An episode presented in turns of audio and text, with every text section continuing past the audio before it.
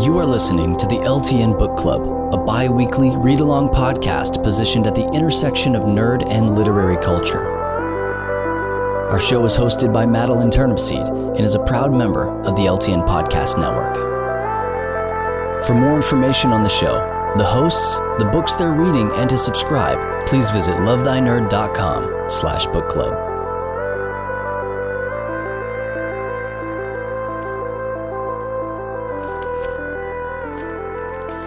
Hello and welcome to LTN Book Club. Uh, today we are talking about Piranesi by Susanna Clarke. Uh, content warnings for the book, some of this which we will discuss in the podcast um, use of firearms, abduction, gaslighting, drowning, and language.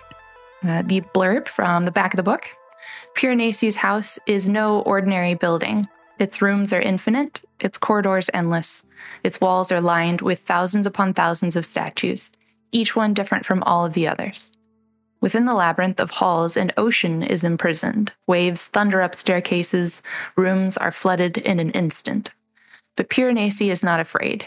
He understands the tides as he understands the pattern of the labyrinth itself. He lives to explore the house. There's one other person in the house, a man called the Other, who visits Piranesi twice a week and asks for help with research into a great and secret knowledge. But as Piranesi explores, evidence emerges of another person, and a terrible truth begins to unravel, revealing a world beyond the one Piranesi has always known. Uh, this was published in 2020. It came out in September of 2020, I believe. Uh, it's a New York Times bestseller.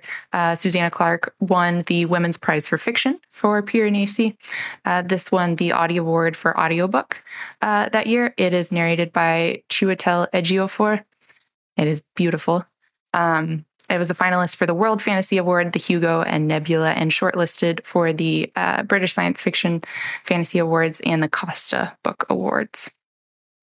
I'm Madeline, your host, and today I am joined by several lovely people. Who are you? I'm Lisa Eldred. I'm Joey Thurmond. I'm Bernadette Conley. And I'm Katie Tedjor. Thank you all for being here. You wonderful, wonderful people. Uh, Lisa, you chose this book and nominated it for us for, to read. Uh, tell us a little bit about why you picked it. Yeah. Um. So basically this book came on my radar in 2020 um, shortly around the time like around the time that it came out. Um, one of the people that i follow on twitter um, so first i should say i knew that i would want to read it in general just based on some of the descriptions that i was seeing. Um, one person in particular that i follow on twitter i should have looked up her exact quote um, Joy Clarkson, but she said something to the effect of like reading an interview with Susanna Clarke um, who was describing the book, and she was Susanna's Clarke's line was something to the effect of, "What if it's cosmic horror? Only instead of having deep horror it, at the heart of the universe, it's deep joy." Um, hmm. and um, Joy Clarkson's line is like, "As a Christian, that's literally what I believe," um, mm-hmm. and so that really piqued my interest. Um, got it for Christmas that year, read it in January. I think as soon as I got done, I was like, Madeline, we have to do this on the book club. yeah. um, so um, brought it up to a vote, and it was one of the winners. So here we are. Lovely, lovely. Thank you. Uh, if you haven't read Piranesi and you're joining us, uh, we are about to enter the spoiler zone. So uh, continue at your own risk. Um, there are some really lovely um, or sad, I guess, uh, but also lovely uh, surprises in this book. So um, we're about to spoil it.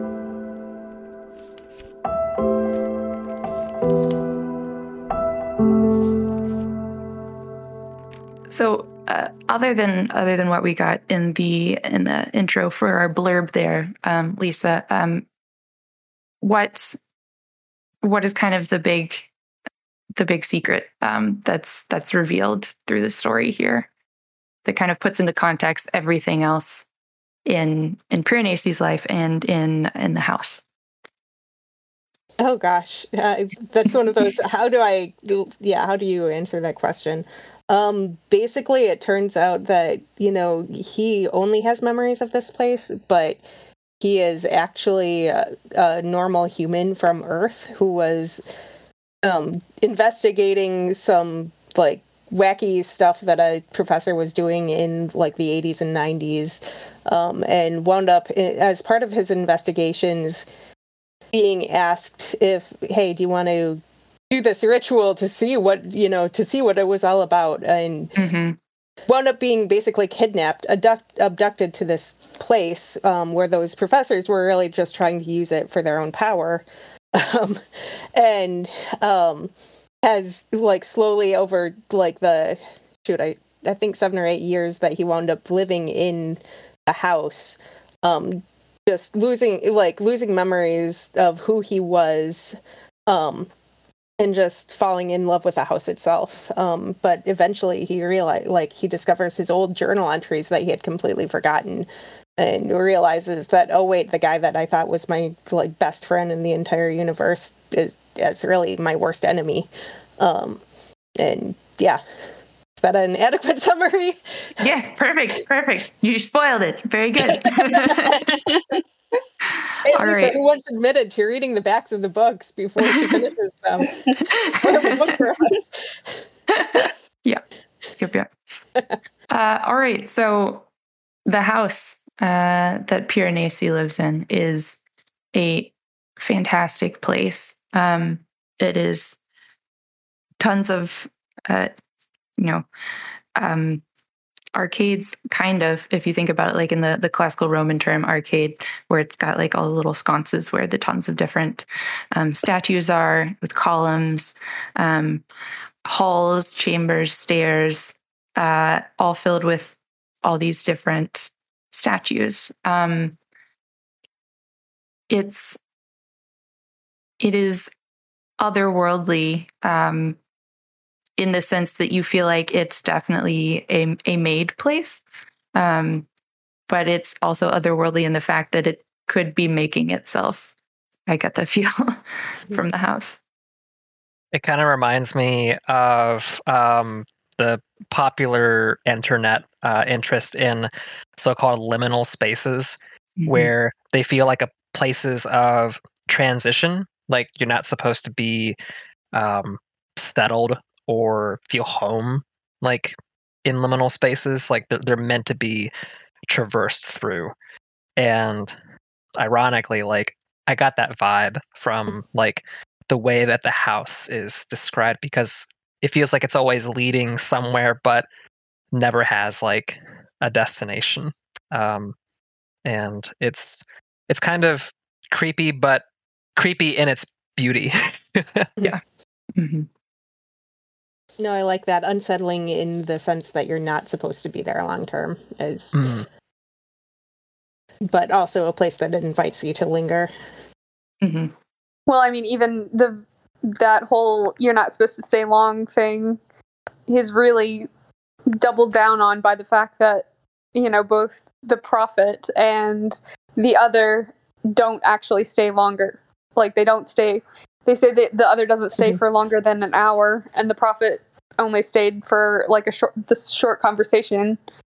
Um, because they both know that if they stay longer, they lose themselves, and so it it it's not a place that you're supposed to stay long. Mm-hmm. But uh, Piranesi is kind of forced to stay there. Mm-hmm. So it's like he never had a choice on whether he wanted to stay there or not. Piranesi definitely comes across to me like he he sees the house as a a benevolent, a friendly entity. Mm-hmm. Um, it says, you know, I'm the beloved child of the house. Um, it it meets all my needs. It it sends me rainwater and fish and seaweed. Uh, and Piranesi is absolutely ruffling it because he doesn't, in his acting memory at the beginning of the book, this is this is just how life is when you live in the house. Um, however, um, the other and the prophet see the house as uh, a means to an end. Um, I mentioned a great and secret knowledge. Mm-hmm. Um, it's never, it, I never got the feeling though that that was something that actually could be obtained through the yeah. house mm-hmm. or at least definitely not through um, the like the the rituals and the stuff that they were trying to conduct Well, and I th- well, the prophet even says so. Like, mm-hmm. um, the prophet being Laurence Arne-Sayles, um, who was basically the person, the university professor who figured out how to get to the house in the first place. Um, you know, he set up uh, like he got a bunch of colleagues, basically, uh, followers, disciples, mm-hmm. whatever you want to call them, um, to come Cheap. down. But like he came back, you know, he came back to visit after like a good like 15 years away from the house. Um, just as a kind of prison. curiosity thing. Yeah, yeah. he was in prison for basically abducting someone else and making them live in the house. Um, someone who did not manage to live in the house nearly as successful as Piranesi did. Um, but the um, yeah, no, he's like, you know, he even tells him, yeah, it's rubbish. The secret knowledge doesn't exist. It's basically like, you know, asking like where an individual drop of water and like when in that formed a river or something like that mm. or I can't remember the exact metaphor maybe someone can refresh my mind well the the yeah. idea is that it did it did exist but it was mm-hmm. like it can't be obtained anymore because it permeated like it, essentially the great and mm-hmm. secret knowledge was the thing that built the house and so it's like, like it that. can't it can't mm-hmm. be extracted anymore like it, it can mm-hmm. only be almost observed. Like you can't obtain it anymore. But once upon a time, it did exist. But once it like migrated to this other world, it's not something that humans could at- obtain anymore. Was kind of the vibe I got from that conversation. Actually, that's the moment that actually kind of got to me because up to that point, I was reading the book and I was desperately trying to figure out. I'm like, okay, what's going on here? What's you know? there's got to be a trick. There's you know, and I'm like, shoot, you know, I should have gotten my graph paper and tried to figure out exactly, you know, the statue and what is this meeting and, you know, and, and like where are they and, and stuff. And then I got to that point about, you know, there is no great secret. And I'm like, what am I doing? This this beautiful prose. And I'm missing the beauty of this place and the mm-hmm. beauty of this book. I'm like, you know, there's this, you know, this trick, I've just been tricked by this author to realize suddenly, you know, that in this place I'm the other, and I should have been Piranesi, oh, you know, enjoying the beauty and the flow. So just like the the writing is is written to slow you down. Mm-hmm. You know, the the numbers are written out it takes longer to read numbers that are written out instead of in numeric form. And the years are long and it's everything is written to slow you down. Um, and so then I, from that point on, I was able to kind of see this as, as really kind of relaxing, even though it's, it's, you know, a sad story with gaslighting. Mm-hmm. It's it's really the most like relaxing story of a kidnapping I have ever read. Five stars, most relaxing story of a kidnapping. well, and it's it, it is kind of weird because like you get the feeling that kind of like that Stockholm syndrome feeling from mm-hmm. Matthew, where it's like he's fallen in love th- with this place that is literally his prison.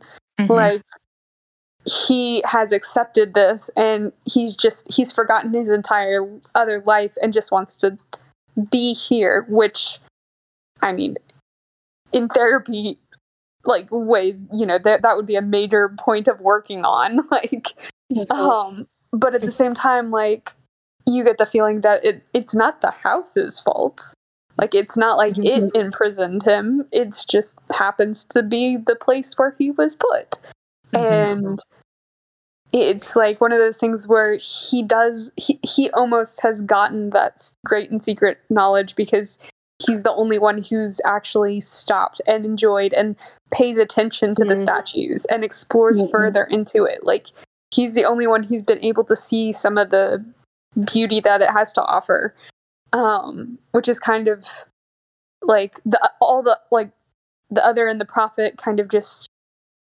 they're more of a means to an end kind of person, whereas Piranesi is like the journey, which yeah. is like slowing down and taking it in and enjoying it and recording the mundane, like with the I mean, even at, like naming a year after the fact that two albatrosses came and had a chick.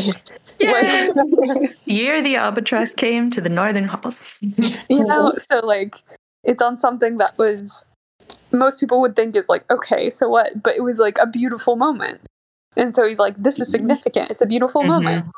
And so it's it's kind of like an interesting, weird feeling when you're reading reading it and being like, you really shouldn't be in love with this place that's your prison, but at the same time, I can see why you're in love with the place that's your prison. Mm-hmm. yep. Uh, yeah. I would argue that, uh, like like Katie said, if anything is the the great and secret knowledge, it's uh, what made the house, but it's also like the house has some connections to our world besides just the fact that you can get there and back. Mm-hmm. Um, in it's the very end of the book, uh, Piranesi walking through a park and he sees a couple people that he recognizes from statues in the house. Now, whether they are like represented by you know archetypical um, statues, but he feels like no, it's not just like that they're rec- recognizing archetypes. Uh, he, he's like, this is this person that's in yeah. this that's in the house as well. Um, and I reread it um, for for us to talk about it. And when I got to the part where it's talking about you know the old man who's who's broken down and sad, and Piranesi's like, I want to run up to him and tell him like you're a king in another world, like you have you're wise and powerful, and um, people look up to you and listen to you. And I was I'm tearing up right now. Like I was bawling listening to this because like particularly after I know we're still we're still pandemic times. Mm-hmm. We're in horrible like world geopolitical times. Um, we're in terrible economic times. Everything is bad, and so just like the promise that there is there is more. Mm-hmm. Yeah, is yeah. like I really needed to hear that going through this book. Okay, somebody else take over. I think that's one of my favorite uh, messages of the book, and it's that the great and secret knowledge is like in the world around us. I think that's what's getting at, and like it's in the people around us, mm-hmm. like um, the seemingly, um, you know, average Joe or the mundane. Uh, all of like nature and people are like magnificent and beautiful, and it's like um it's a really good point that which funny is that Laurence himself makes like in his like a they give like an excerpt from uh, one of his books uh, like somewhere in the middle of the narrative and he talks about how the world has become people have become disenchanted with mm-hmm. the great and secret knowledge and he views it as this power um, this like thing to be harnessed as a tool for uh, domination and control but that never was the point of the great and secret knowledge it's that like it's it's meant to be this thing that's uh you know of mutual benefit to everyone like you um you sharing it for the sake of it uh i feel like i could go on or uh, something, but like it's uh, it, it's it's a really profound message. Um, well, I, totally I mean, agree with that, Madeline. One of the interesting points is that like at, when he was first discovering the ritual was that he discovered he you needed to go back to a point before you became disenchanted with the world when you hmm. still had that wonder when you still had that uh just everything could become something idea like before you became jaded um, to get to this world, to these halls. So you actually mm-hmm. had to become childlike and believing to actually enter into the halls to start off with. And you had to have that mindset, which, uh, and he makes a point that Ketterley never could get there without the ritual. Mm-hmm. Um, and that's like, you can see it in Ketterley's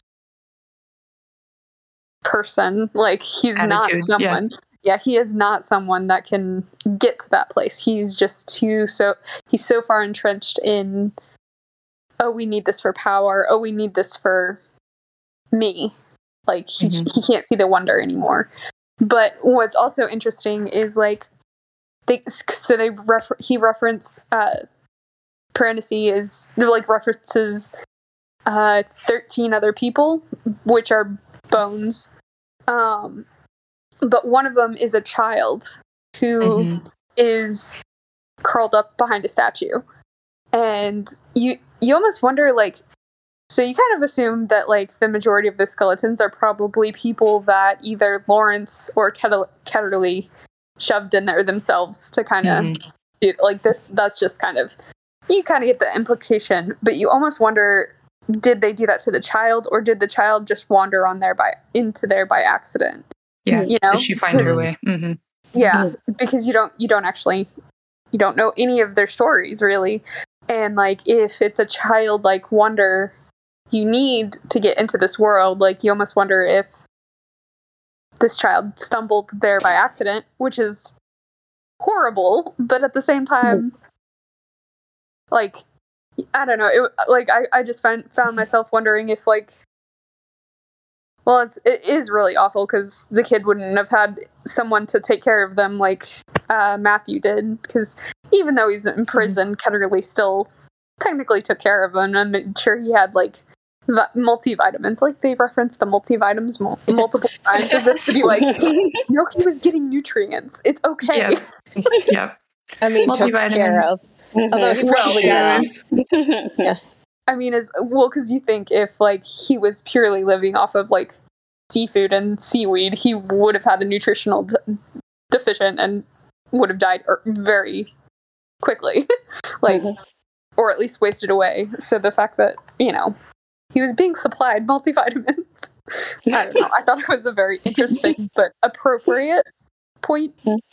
for that one. But um, anyway, yeah. So with the kid, like one, it was one of those was just that just like a horrible accident or was that or did they actually put a kid in there you know Yeah. I might have. Yeah. I felt like there was. I didn't think it was the kid behind the statue. Um. Well, so we know the. We eventually find out the identities of three people. I think, um, which were basically three former associates of them. Um, I think they one of the three people and the monkey, because there's also a pet monkey that managed to be That's in right. there. Um, I thought I had the implication that um, the child-sized figure. I thought I this might just be me in my head trying to make things this better, but um, though there was one woman who was part of their group who really got gaslight by Laurence Arne-Sayles and really like The one who he, Mhm. he, he made her like yeah never Gus- talk to her parents again. yeah and- yeah yeah. Um, and so I thought like maybe that was me reading into it. I thought there was something about like yeah, she was very small or something like that.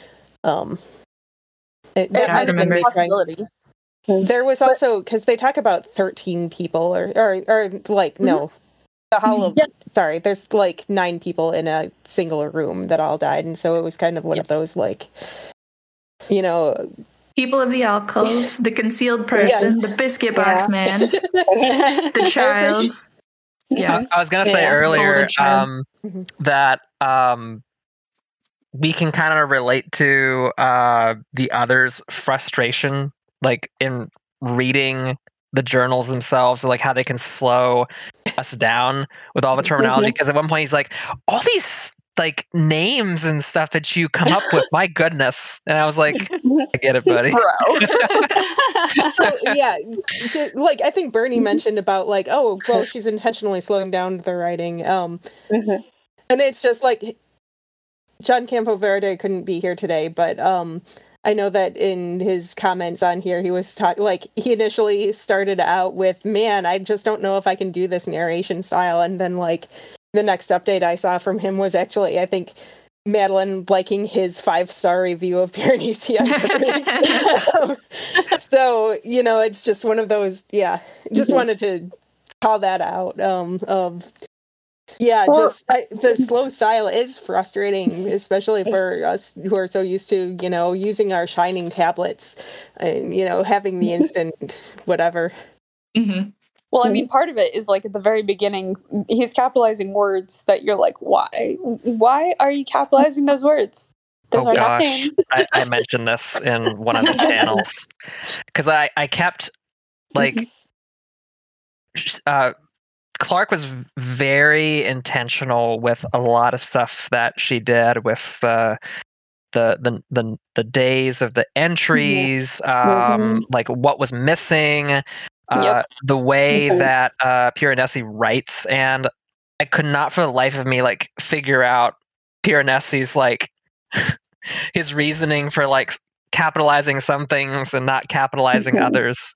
Um, Yeah. But it was, um, I I felt like it lended some quirkiness to um, Oh yeah, like it was his definitely a style writing, and it was enjoyable. Yeah. Mm-hmm. I think I just read it as him basically bolding or italicizing with handwriting.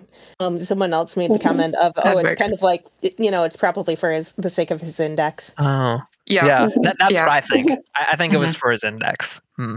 Mm-hmm. It might Yeah. be multiple, but Uh, But- jo- Joey said in the in in our uh, notes that Piranesi has a scientific mind but a romantic heart.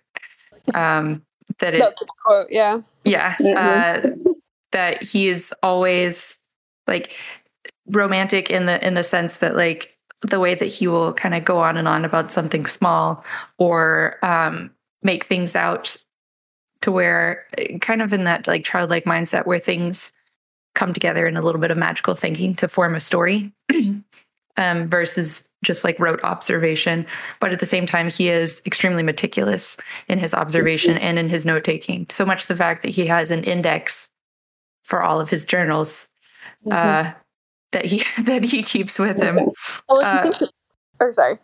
go ahead Well, if you think about it, it actually like it's very much a holdover from because he was an I don't know I wasn't entirely sure if he was an academic or a journalist or a little bit of both. Um, but that kind of vocation it it lends itself to that. Like you have to be Mhm. absolutely meticulous with your note taking, but you do have to weave a story, or else nobody's gonna read it. Like yeah Yeah. so I mean, he he almost he kept the essence of himself in what he did. Mhm. Like it, it Mhm. just was like distilled down into its purest form, almost like he may have thought of himself as a man of science, but like it was re- it's really the storytelling writing aspect that he was tapping into with his meticulousness. Like it was that note taking making sure he got everything right so he can so the story makes sense. And like even the observations of the other's clothes like he always makes a note of what the other was is wearing. Yes. like that that's something that you would do if you're like paying attention for a book or an article or something like that. Like that is those those little details are what you pay attention to because that is what connects with people and that's what what draws people in and like increases the humanness of it. So like it's absolutely not necessary for like a scientific observation but it's absolutely necessary if you're wanting to write an article for publication or a book or anything like that. So, tell a story Oh, yeah yeah. And honestly, like with his mental state, it almost feels like he went from almost like it almost feels like he he went down to a pure more childlike version like you know they keep saying the house wears away your memories and stuff and it does but like it does it to where you're you don't have those kind of aspects of ambition and like trying to strive for greatness you're just content like he mm-hmm. seems he's like one of the most content characters i think i've ever seen. I ever am met. the beloved Yeah. child of the house. Yeah. Although I do wonder how much of that is like his original character anyway. Um, I know when he finally reads his original journals where he realizes how he got into the house in the first place. Um, there was one point where he, you know, he's talking to Valentine Ketterley, who winds up being his kidnapper, about Laurence Arne-Sayles, and he he, there was some point where he gave Arne Sayles the benefit of the doubt. Um, even as he's writing this book, where he's like, "Oh yeah, I'm totally going to denounce him in this book." Um, I wish I had looked up the exact quote. Um, it just reminds me. So I remember going to a great aunt's funeral about a decade ago. Um, and I didn't know this great aunt well. Um, I had visited her, her, a couple of times. It was local, and my parents were coming for it. Um, but she like I was just sitting there and everyone was like, yeah, she had Alzheimer's, but like every time that someone would just come in, she would be like, "Oh, I'm so happy to see you. I'm so glad you came to visit. Now, who are you?" Like mm-hmm. every single time, and it was just like this stripped down. And that is what I do remember about and like great Aunt Irene is just how much like joy just shone through her, even in her Alzheimer's, and just how mm-hmm.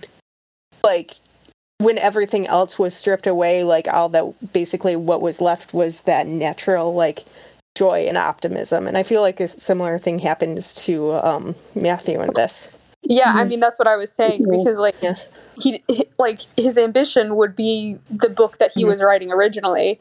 And so mm-hmm. with that stripped away, he could just kind of observe and enjoy his observations. Like mm-hmm. that was like it took away the need for him to make something of himself. Right. Like, I guess I'm yeah. I guess I'm just kind of the I don't know that like you can look at ambition from the like you know Ketterley sort of perspective of no he's oh, here to get what he can out of the house versus mm-hmm.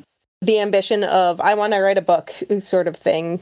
Yeah, not necessarily for self gain, so but definitely different ambition than Ketterley's, But mm-hmm. um, it's still I mean, if you re- like remember his list of pros and cons, like that mm-hmm. was definitely a list of will this book actually work? Like it was not mm-hmm. a book of I'm just going to write this book because this is what I love and this is what I want to mm-hmm. do. It was a book of I'm interested, but is this going to be something that makes something of itself?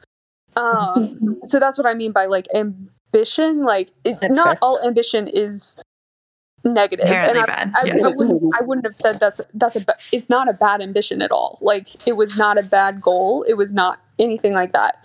It just um i guess it took away all the outside pressure of that. Like it took away the need for it to become something.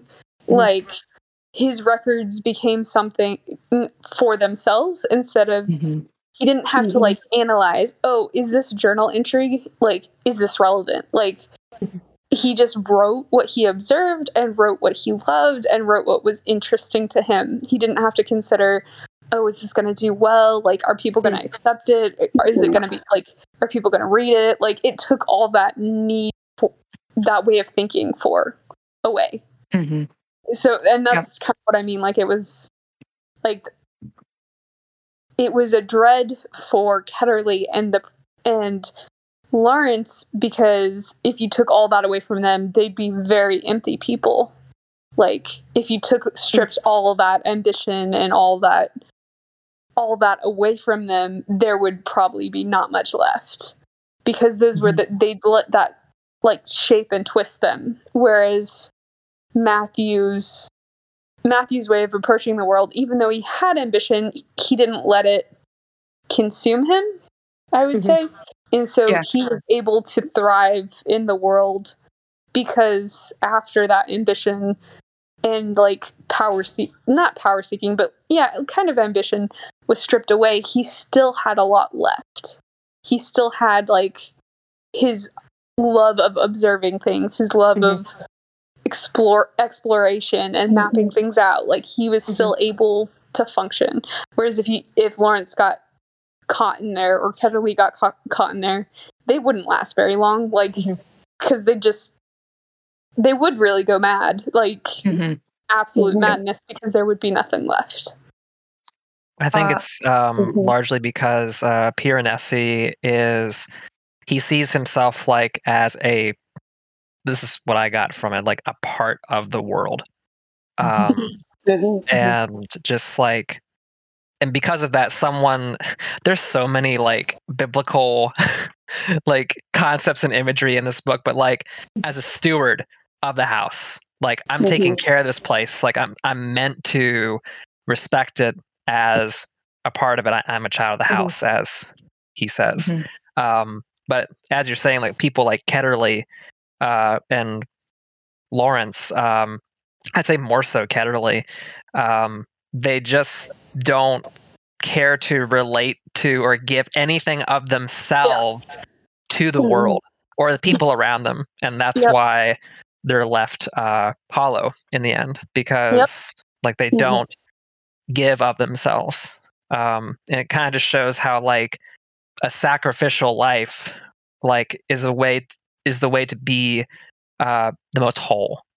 Um, and like it's like so, so many so many beautiful like messages like uh in Mhm. how Mm-hmm. Piranesi lives in his um altruism his uh good faith toward people uh it's just so inspiring um like the whole way through Yeah, absolutely. Um, Yeah. I was going to say, I mean, the, the way he's, oh, I'm sorry, I was going to say, um. I mean, the way that he's, he's writing and, and documenting because he wants to share sort of the, the Mhm. beauty of, of the house. And I mean, it's part of the, the indexing. So, um, so that, you know, he could be able to, you know, describe the, the beauty of this world and, and be able to, to share it. I mean, that's kind of what, what books are, are about. And, you know, this you know, book brings up, you know, the, sort of that the value of of journaling um, as well, which I, I keep you know promising I'm going to practice, and every five years I, I do it for like three months, um, you know, and uh, you know, so I'm going to try to start it again. Um, we'll we'll see, um, but you know, just just that the value of of of writing and and sharing knowledge and and like I said, having that observation and, and just you know the the value of, of keeping a journal and and documenting like i said you know what what you love and and sharing information with each other rather than seeking information just for your own use and trying to keep something secret and private even for Um, like um competition you know Mhm. um Yeah. Piranesi never like did anything to get the one up on anyone Mhm. Mhm. um yeah and I, I really like um the fact like we were talking about like writing earlier like the the, the reasons for like uh his writing and like how he did it for the joy of it like in Mhm. itself and just merely what he Yeah. wanted to share that wasn't affected by um like other people or reputation uh wealth because when you do focus on the the sheer joy of the writing itself and what you simply want to express that's almost always where like some of the best writing and most innovative writing or Mhm. just creations in general come from like the just going for it like regardless of what Mhm. people think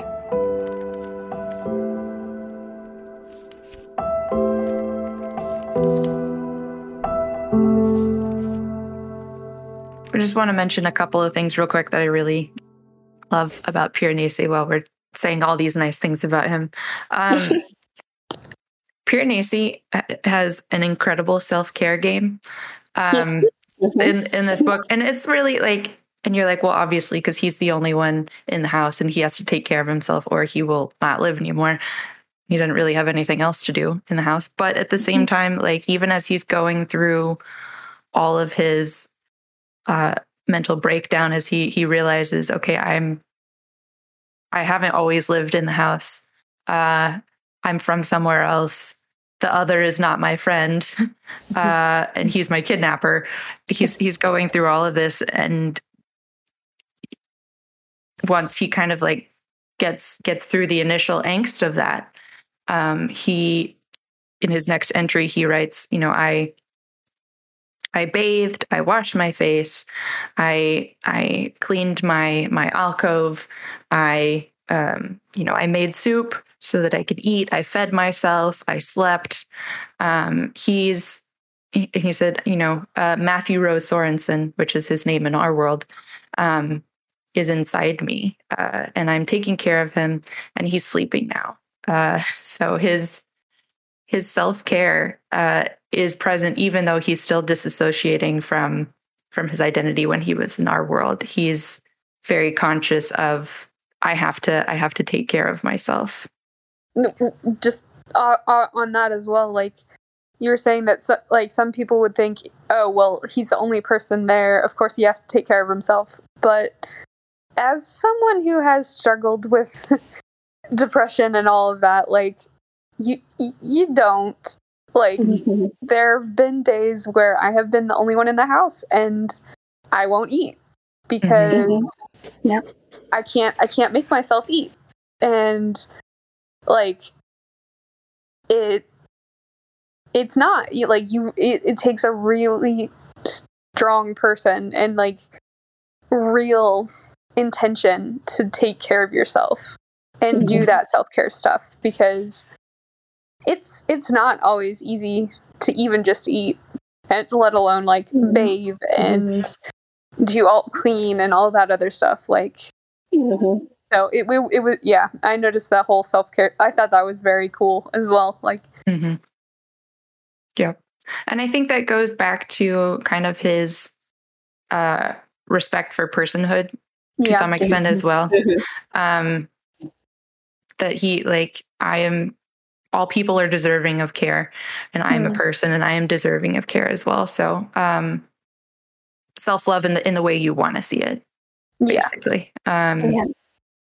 that yeah i i need that reminder too sometimes mm-hmm. um yeah and we see that also in his approach to you know the biscuit box man and the people of the mm-hmm. alcove and the concealed person mm-hmm.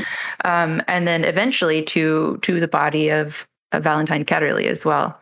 Um, mm. He is extremely uh, respectful for uh, for all of the dead uh, that are in his halls, as he says. Uh, he goes and talks to them. He brings them offering of, I think he says he brings like water and flowers, um, and tries as best he can to see them as to see them as people and think about who who they were. Um, but at the same time, when uh, Raphael, who we really haven't talked about yet, yeah. Uh. Raphael is the is the the policewoman who comes and and finally rescues Piranesi. Um, and he he's giving her a grand tour of of the house, and uh, she sees he shows her all of his dead, right? Um, and she's like, "Oh, this is awful," and he's like, "Well, don't you go visit your dead and give them offerings and all this stuff?" um, but she she's thinking about them and says uh, these are these are people who were murdered who are here and and that really bothers Piranesi because it takes away like their their personhood kind mm-hmm. of and turns them into uh, victims of their you know the way that they were killed and kind of erases anything else that was mm-hmm. ever present about them um, and he says, I think this is maybe what Raphael means when she doesn't want to be uh, around other people. It makes her sad sometimes because they change the way that you feel about about things just by having uh, different different opinions.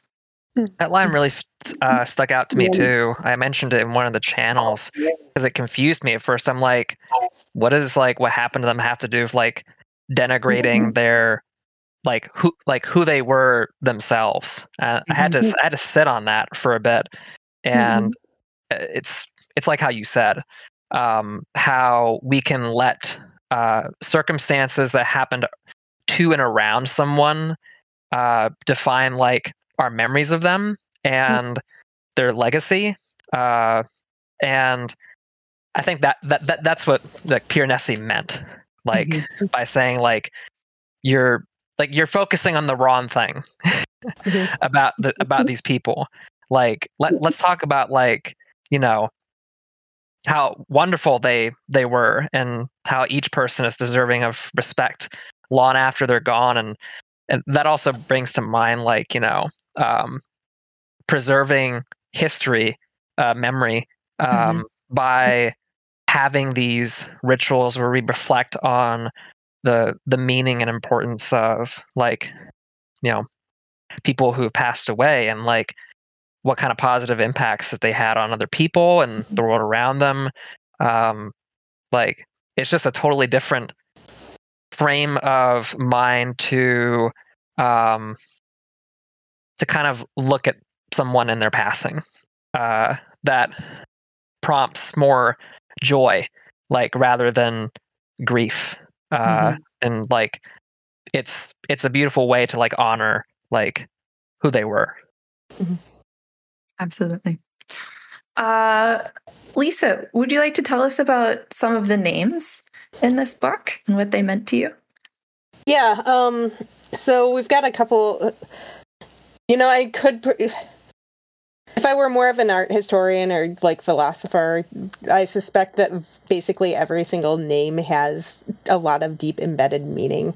Um, but we've got a few in particular that were worth highlighting. Um, Piranesi was an Italian architect, archaeologist, artist, um, who I think it was that he had a dream or wound up getting ill or something like that. And basically, after this, whatever this was, like he wound up creating these very, like, almost Escher esque, like, Mm-hmm. prison designs. Um, so you know, um, Ketterley is the one who gave Piranesi that name, um, and so that's kind of like basically, well, it's a name associated with labyrinths, um, and kind of so you've got that sort of artistic thing there going on.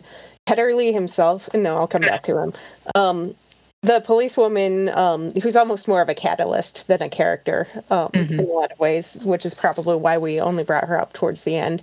Um, she, um, because he, he only meets her at the end of the book himself.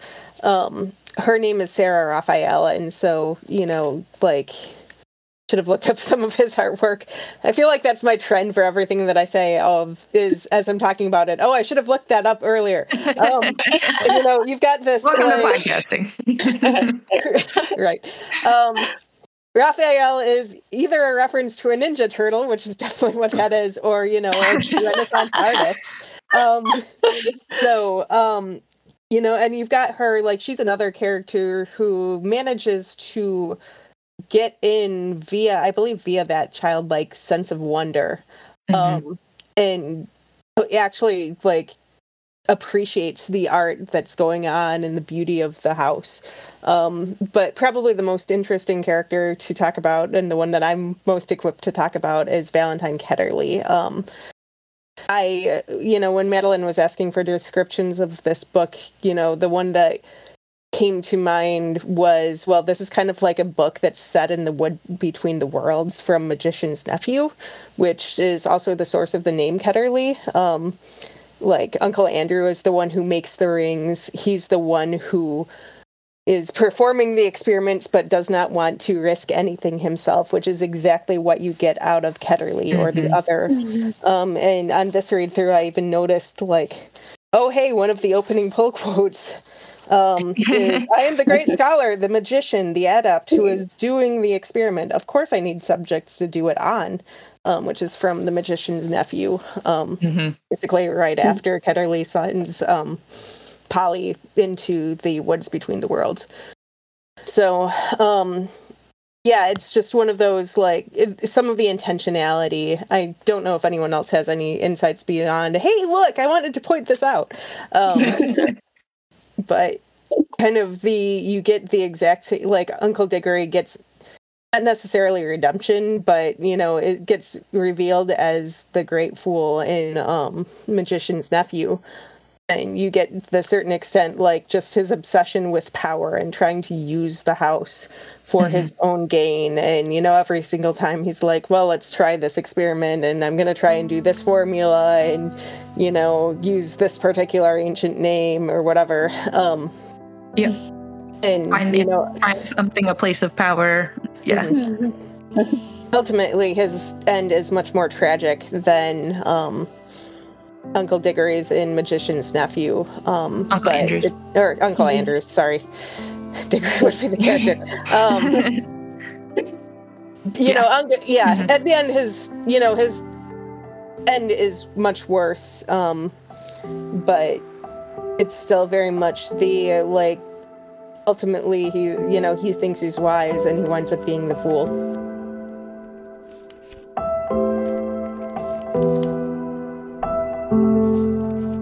So, uh, Lisa was saying, you know, I asked her basically, how do you describe this? Because I wanted to pitch this book in in the community to get other people to read it.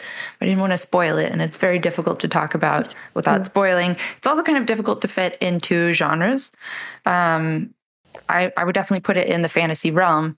Um, I've I've heard people talk about this as um, there's a reading of it uh, that says that you know Piranesi never actually went anywhere. Um, all of the house and everything is is a mental break um, that he experienced, and this is uh, kind of the way that he got functional, at least, or recovered somewhat from his trauma, so that he could go back and participate in real life again. Um, and I definitely see that as a reading of this book, and it's and it's valid because art means something different to everybody and i think it should be that way. Um, but i i cannot accept that reading for myself i don't think. Um, because because of of the it is much more hopeful to read as um Piranesi went somewhere incredible that few people get to go. Mhm. That gives us more information about our world than it does about the place it is Right. um, and so that that would put this kind of as a as a portal fantasy Mhm. um, where where you know the the main character goes to another place has adventures quote unquote and then returns changed back to our world lisa you said that uh, susanna clarke described it as cosmic horror but hope Yeah, I think so. I believe that's the quote. Mhm. Um, you know, kind of the concept of like that's probably one of the other reasons I was drawn to it is because I have a not so secret love of Lovecraft. um, but um, the yeah, just kind of the thought of there is some sort of ultimate mystery, something that is something that has created this house in some way, shape, or form. Mhm. Um, but it's creating this thing of beauty and mystery, not you know, not something that's going to devour your soul in the end. kind of like a benevolent ra- rather than a malevolent, which typically the force in cosmic horror is malevolent. so Yeah. it's almost mm-hmm. like yeah. switching just switching the one word and then it's like it does it does have a lot of the same elements of a cosmic horror like mm-hmm. the pieces are there and it lit mm-hmm. like that quote is right as far like it really is a good way of describing it it just flips it from being like horrifying to more like Cosmic joyful and beautiful yeah Yeah. Yeah. It's like I was gonna say it's it's too I was like horror. I mean, I don't really Well, and that's the thing is like it's it has the little bits of um the like certain beats and certain like elements that are typically the, in- the suspense. yeah that are typ typically included in cosmic horror, mm-hmm. but the whole like those beats hit different because mm-hmm. there's no malevolence in the actual world. yeah. And it's just interesting because i'm i mean if anybody's been listening to these podcasts for a while they know i'm the horror person. So um, like i've read a lot of cosmic horror and so it's mm-hmm. interesting to read something that has that is so similar and so different at the same time like it, it it's hitting like the same beats that i'm used to but at the same time it's not hitting the same note i guess is a Mhm. good way of saying Yeah. like Okay. yeah Well, Yeah. you're right. So right before this reread, I reread the book House of Leaves, which um, we might talk about a little bit anyway. But um, just kind of, which is definitely like house horror, cosmic horror sort of Yeah. thing. Of um, and the first time that I read Piranesi in particular, I was just struck with how much it's like the happy inversion there of like instead Yeah. of sinking down into this abyss, you are almost brought into this like mansion you know Mhm. what's the you know in my father's house there are many rooms and it's almost like it's like kind of waiting for the inhabitants to come or whatever so Uh, I talked to uh, one of the guys in my game group just finished Piranesi and I wanted to know his thoughts. And I think his thoughts are similar to a lot of other people that maybe don't come to this with the same uh, there's hope at the center of the universe somewhere uh, approach uh, that you read it and you if you're familiar with kind of the the horror beats you're like okay uh unreliable narrator and mm-hmm. he's not who he thinks he is and there's definitely mm-hmm. bad stuff going on in the background you're waiting is, for the pin to drop yeah you're waiting yeah. for for something awful you're waiting for uh yeah. valentine ketterley to assume the the great and secret knowledge and become like the big bad evil guy yep. uh, and when it goes opposite of that direction mm-hmm. i think a lot of people that that maybe this book hits different for are, are saying like you know it was okay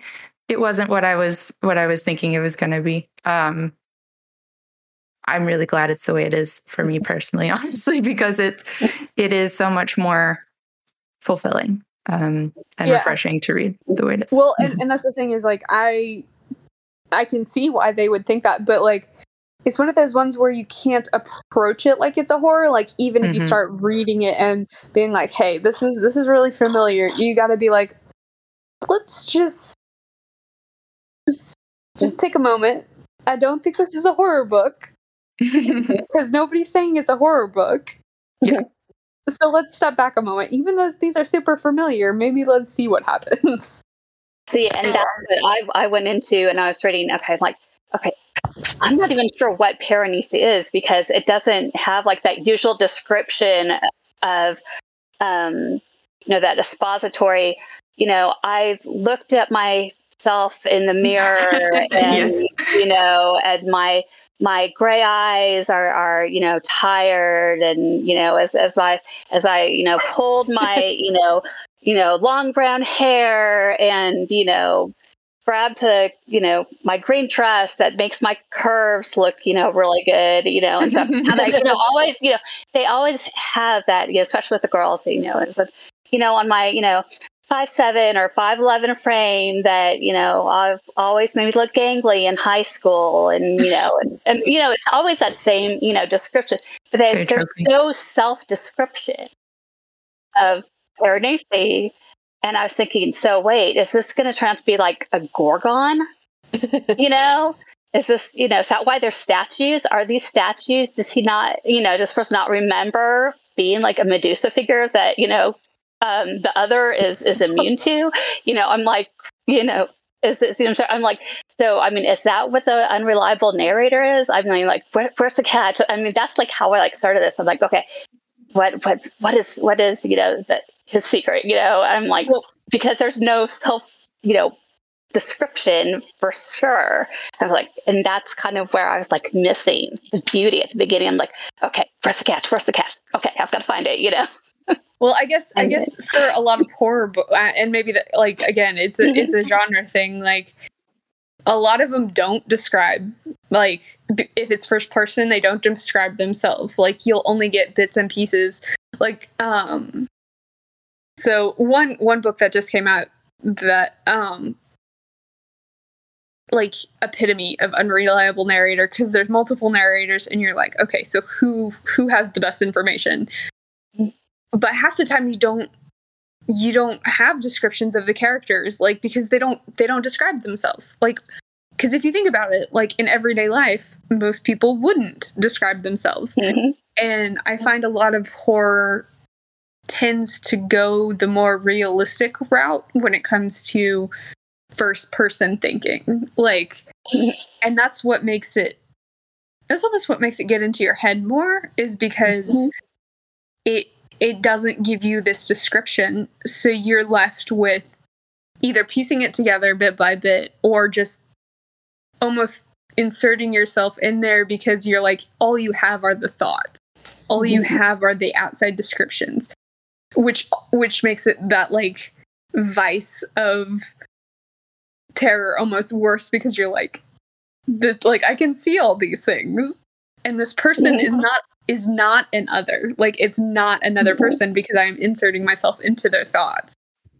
So I think that's why, like, again, with Piranesi, like they like like Madeline was saying, for those who approached it from like a horror reader's side, it like you do expect it for the pin to drop because that that's like one of the one of the things you do you go in and if it's an unreliable narrator you're you're watching for that big bad like you're watching for that betrayal you're watching for that like oh this just got Yeah. real and things are going south real fast like Yeah. Mhm.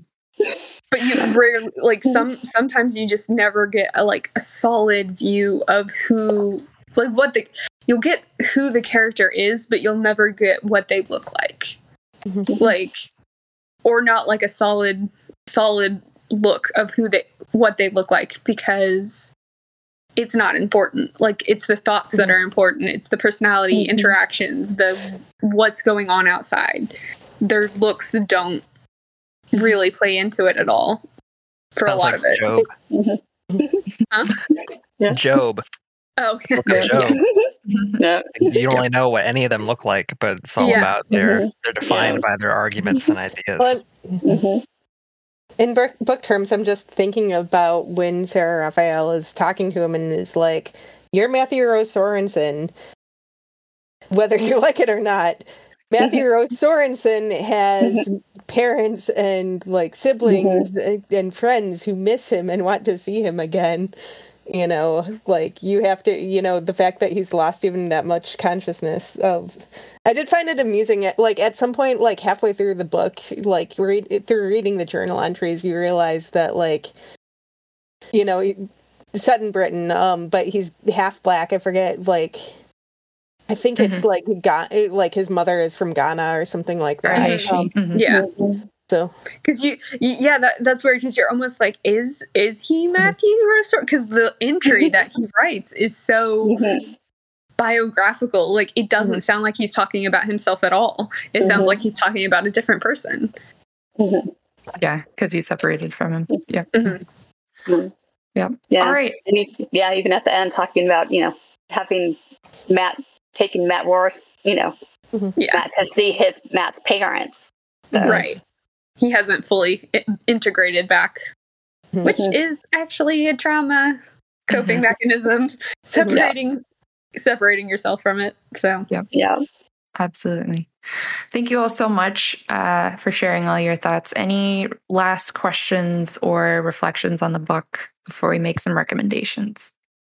Um, I thought the just real quick, like with Mhm. Raphael, um, I thought like the way that she handled uh Piranesi upon meeting him was a phenomenal example of how to approach people who um, have serious trauma or like a mental illness because like she doesn't like push with him on anything. she sits there and listens tries to understand like his framework for how he works through things like why he's feeling the way he's feeling and she gives him the space and time to um, reflect on you know what she's asking of him.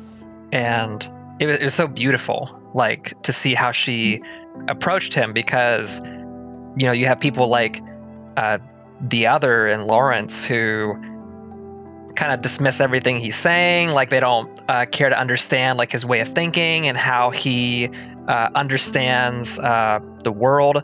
Um, but she sits there and like steeps in that. And like she, she's a she's like a, a picture of empathy. And it was like it, it was just so cool to read that and how um, Clarke wrote her uh, as a character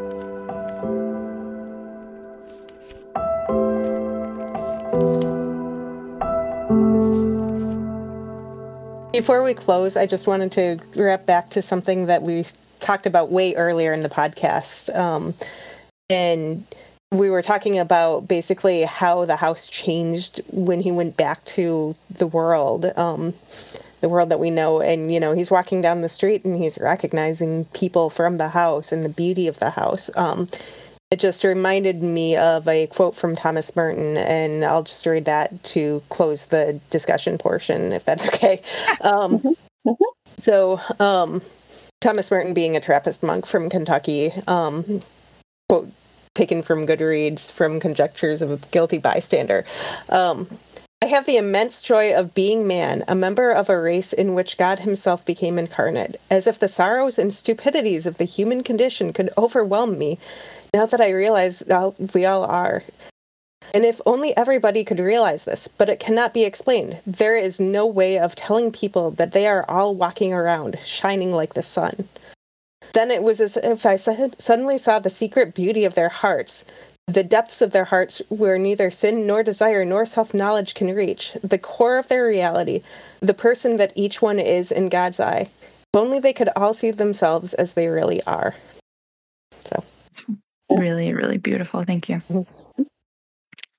Um, all right. Uh, now we'll make some recommendations. If you liked this book, um, it is, like I said, it's kind of difficult to fit into a uh, genre. So there's not really good one to one comparisons for this.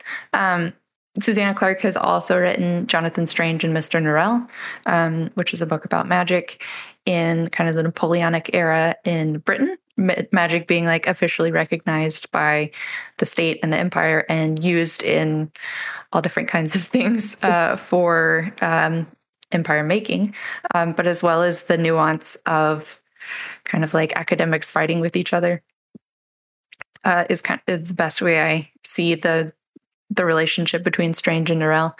Um, and then the Ladies of Grace Adieu and Other Stories. Uh, it, I haven't read. That's also set in the same world as uh, Strange and Norrell. Yeah, um, I mentioned House of Leaves. Um, it I will give content warnings of it does have a lot of foul language and graphic sex. Um, it's very much this weird, like multi-layered thing. Um, definitely horror.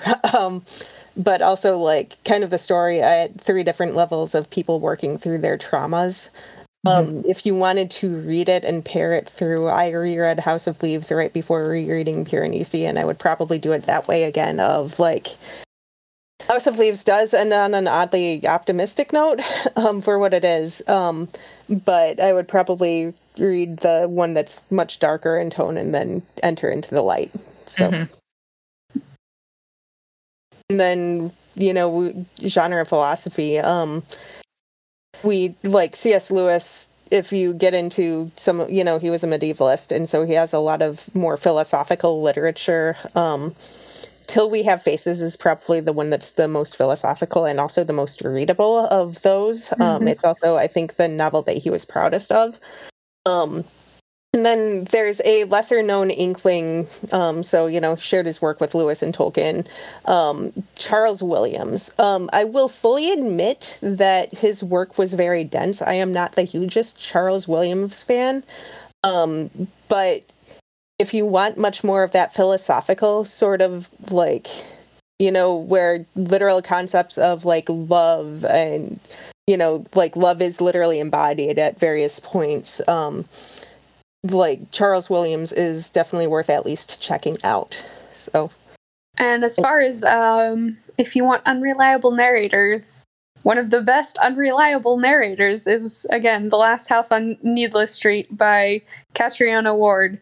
That one is a horror book um but it's fascinating. Like you can't really i can't really say a whole lot about it because there's just so many twists in it but it it's brilliant. It's her first novel and it's it's amazing.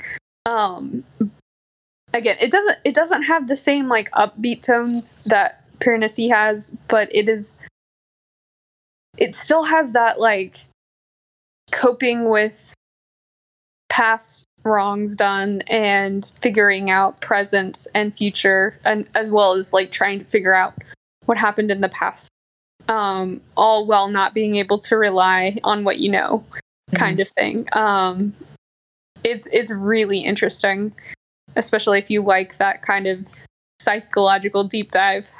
yeah.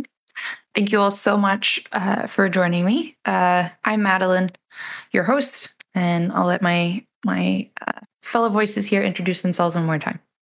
All right. I'm Lisa Eldred. You can find me on Twitter as First Crusader, or my website is wasabijane.com. I'm Joey Thurmond. Uh, you can find me on Twitter at save as doc, uh, S A V E A S D O C. And I also have a website with the same name, saveasdoc.com. I don't do any of the uh, Twitters or other public socials. Um, my friends find me on Facebook, but that's about it. We're happy to have you. and I'm Katie Tejedor, and you can find me on Twitter at KRR Tejedor. That's T E J E D O R. I'm Madeline Turnipseed. You can find me on Twitter like twice a month at mad underscore seed. Um, I'm also uh, in the LTN uh, Facebook group and Discord as well. Thank you all so much for joining us. Uh, stay tuned in the Love Thy Nerd community to see what we're reading next. If you have thoughts about a book we're discussing that we might read on air or books that you want to suggest for us to read, drop Madeline a line at madeline at lovethynerd.com. Uh, be sure to check out all the podcasts on the LTN Podcast Network and LTN Radio, Pull List, Humans of Gaming, Free Play, Church Nerds, Two Words, I'm sure many more to come. Uh, you can connect with us on all your social media platforms. Just search Love Thy Nerd or find links on our website, lovethynerd.com. Thank you for listening.